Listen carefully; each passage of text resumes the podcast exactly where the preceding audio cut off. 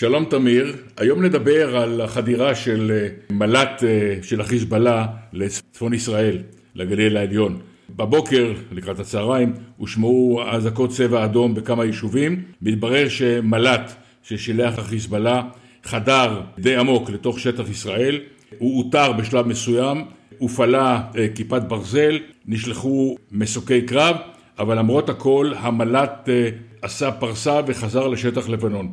יש הנוטים לזלזל בתקרית הזאת, קוראים לזה טיסן, אני לגמרי לא מזלזל בזה. היות ומדובר בהמשך המאמץ של איראנים לצייד את החיזבאללה ברחפנים ובמל"טים, שחלקם יכולים להיות חמושים בחומרי נפץ. העובדה שהיום המל"ט הצליח לחדור ולחזור לבסיסו בשלום, כמו שנאמר, היא דבר שצריך להדאיג מאוד את ישראל.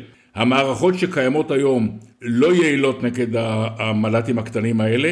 וכאשר מתברר שבאיחוד האמירויות החות'ים בתימן, שלוחיו של איראן, אה, מפעילים רחפנים כאלה בקבוצות גדולות, בנחילים, האיראנים הבינו שהיות ויש פתרונות לטילים ורקטות, המל"טים הם דבר שיכול לחדור את כל מערכות ההגנה הקיימות, היות ואין להם מסלול בליסטי כמו לרקטות ולטילים, וכרגע אין תשובה לישראל לאיום הזה.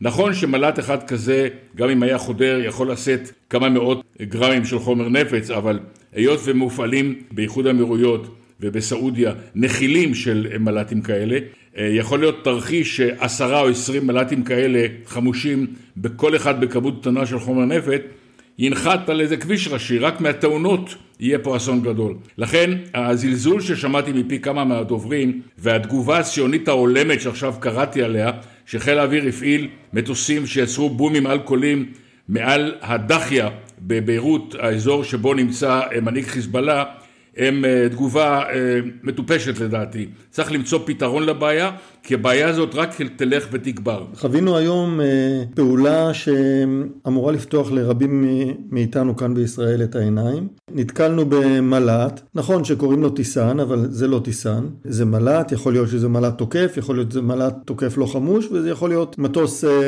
לא מאויש מסוג אחר. מה שאנחנו יודעים חיזבאללה טוען שהמטוס הזה חדר 70 קילומטר לתוך ישראל והיה מעל השטח שלנו 40 דקות. בישראל אה, טוענים שהמל"ט הזה חדר מלבנון, הגיע עד צפון הכנרת וחזר חזרה.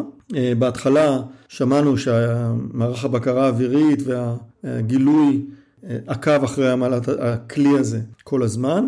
בידיעות אחרות שמענו שהקשר עמו נותק, זאת אומרת לא הצליחו לעקוב אחריו כל הזמן. אנחנו אה, לוקחים אה, סרגל ומודדים מגבול לבנון ועד אה, צפון הכנרת, מדובר ב-25 קילומטר קו אווירי, הלוך חזור, אם אנחנו סופרים את הזמנים של האזעקות שהופעלו באזור ייסוד המעלה וחקוק, מדובר בהפרש של כשמונה דקות, אז המל"ט הזה טס די מהר, הוא טס בסביבות 150 קילומטר לשעה, שזה מהירות גבוהה. גבוהה, אה, הוא טס אה, טווח שטיסנים קשה לשלוט בהם בטווח הזה. זאת אומרת, מתוך לבנון עד חוקוק או צפון הכנרת, המל"ט הזה טס, אם הוא היה בשליטה, אז אה, שליטה יפה מאוד, זה צריך להיות דאטה לינק די רציני, ואם הוא לא היה בשליטה, זאת אומרת שהכלי הזה היה כלי אוטונומי. כך שאנחנו עומדים פה בפני בעיה, וזה שלא הצלחנו ליירט אותו ולהוריד אותו, זה בעיה נוספת. עכשיו, אנחנו לא יודעים איזה מל"ט זה היה, איזה טיסן זה היה. בואו נצא מהנחה שהכלי הזה היה כלי איראני. האיראנים תקפו לפני שבוע בין אה, שבת לראשון, שיגרו מל"ט חמוש אה, מסוג שהד, זה מל"ט חדש, אה, מל"ט דלתא, שהוא פותח כמל"ט להקה. זאת אומרת, כלי שאפשר לשגר אותו בדבוקה שישה אה, מל"טים שמשוגרים בו זמנית לעבר מטרה אחת או לעבר כמה מטרות, והכלים האלה יכולים לטוס טווח די גדול. המל"ט המסוים הזה יורט בהצלחה הפעם הזאת על ידי אה, כוחות אמריקאים מעל ארביל במזרח עיראק, והיום אנחנו שומעים שהמל"ט הזה היה מיועד להגיע לישראל. אה, אני לא יודע אם השייד הזה יש לו את הטווח הזה, יכול להיות שמדובר במטרות ישראליות ישראליות אבל שלא נמצאות בישראל, ויכול להיות שהוא באמת היה מיועד להגיע לישראל. אבל אם אנחנו מחברים את השייד הזה עם המל"ט שחדר אלינו היום, יש כאן ניסיונות חוזרים ונשנים שאנחנו צריכים לשים אליהם לב. עכשיו ידיעה נוספת אה, שצצה היום היא שכוחות עלומים תקפו עם מספר כלי טיס לא מאוישים, מחסן במערב איראן, שהמחסן הזה מופעל על ידי משמרות המהפכה האיראנים ומיועד לאחסנה של אה, מל"טי שהד. כך שהשהד הזה כנראה מאוד מדאיג מי שהמל"טים מכוונים אליו. אה, יש סיכוי טוב מאוד שהכלים האלה נשלחו ללבנון, האם הגיעו או לא, את זה אנחנו עדיין לא יודעים. בכל אופן, יש כאן הרבה מאוד אינפורמציה שמנסים אה, להעלים מאיתנו. אם קוראים לדבר הזה טיסן, אז אני מתחיל אה, לחשוש מטיסנים. כדאי מאוד לעקוב אחרי הנושא הזה, ואנחנו נעשה זאת ונדווח ברגע שיהיה לנו מידע נוסף. תודה אריה ולהתראות. שבת שלום.